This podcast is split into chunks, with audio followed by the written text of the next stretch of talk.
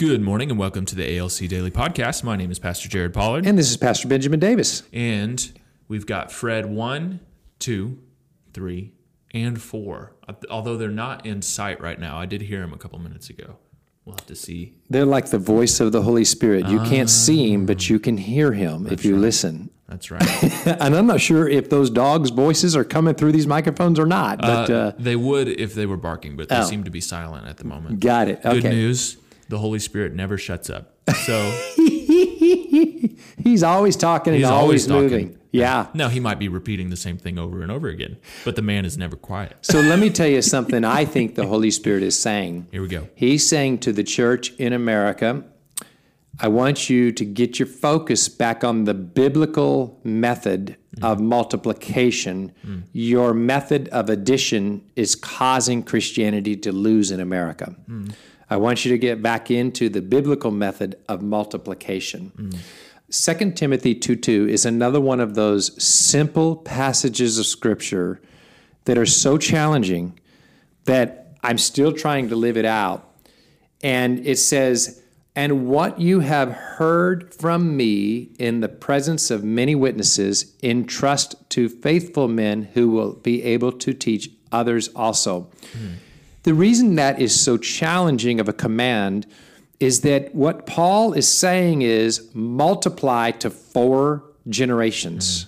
Everything you do should be multiplied to 4 generations. Yeah. Do you know, for me personally, I find it easier to heal COVID than I do to multiply to 4 generations. Yeah, yeah. I get it. I find it, I think it's, for me, it's easier to see blind eyes open than it is to multiply to 4 generations. Mm. So let's go through the 4 generations. What you have heard from me, there's the first generation. Mm. In the presence of many witnesses, okay, entrust to faithful men, there's the third generation, who will be able to teach others, there's the fourth generation. So you got Paul, Timothy, faithful men who will then teach others, 4 generations. Yeah, that's good. Now, that doesn't mean 4 age groups. It's 4 generations of people. Mm-hmm. Everything should be working out to at least 4. Spiritual generations.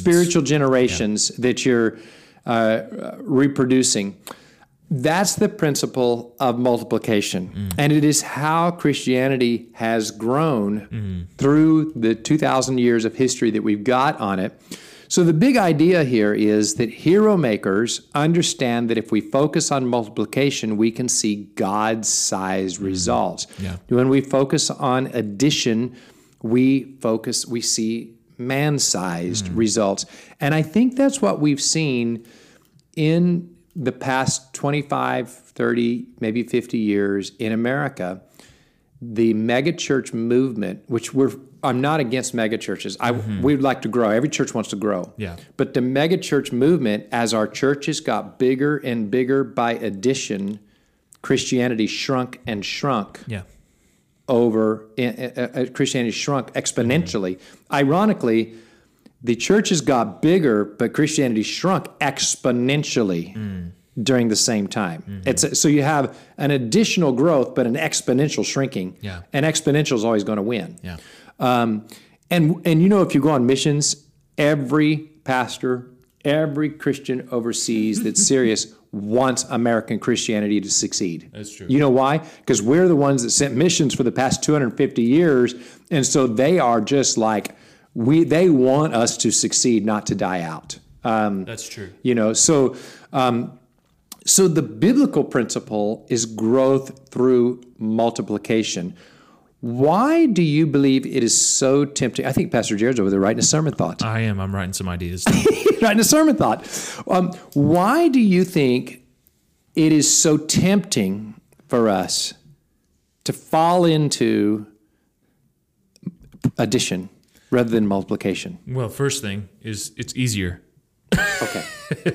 Just to be blunt, it's easier at the first. Yes, it is. Harder stress later, yes. but easier in the first. But up front, it is the easy solution. Mm-hmm. And so I think that it's really a mindset type thing. Mm-hmm. Of, you know, it's the same thing of, would you rather me give you $5 a day, or would you rather me increase that? take $1.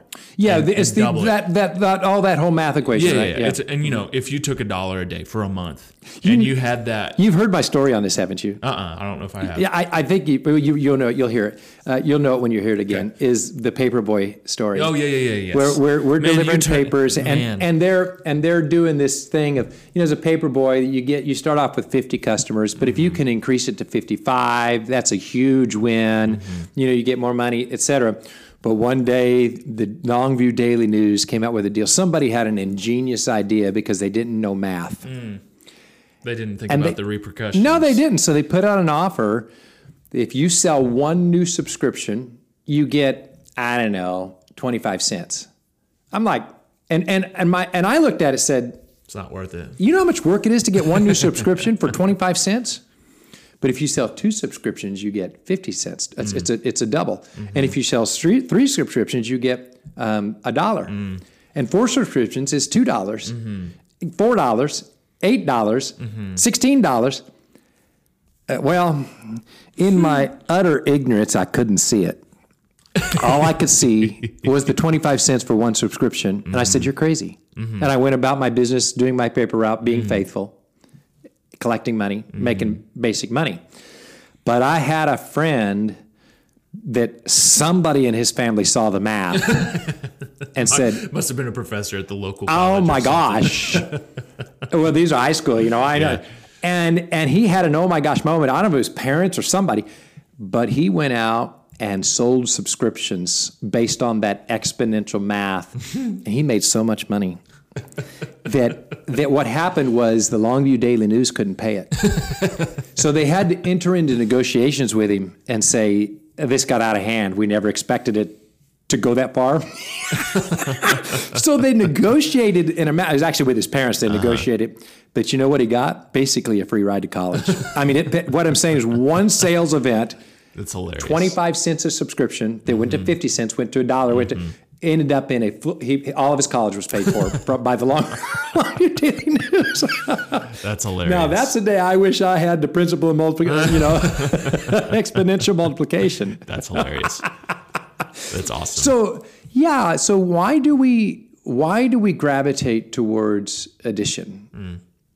Mm. I believe it's for the instantaneous gratification. It seems easier now. Yeah, but if we can learn the principle of multiplying ourselves, the character that Jesus put into me, the wisdom Jesus put into me, the faith Jesus put into me, multiply that out to 4 generations, then we will have exponential growth in everything that God has given us. Got any other thoughts on that?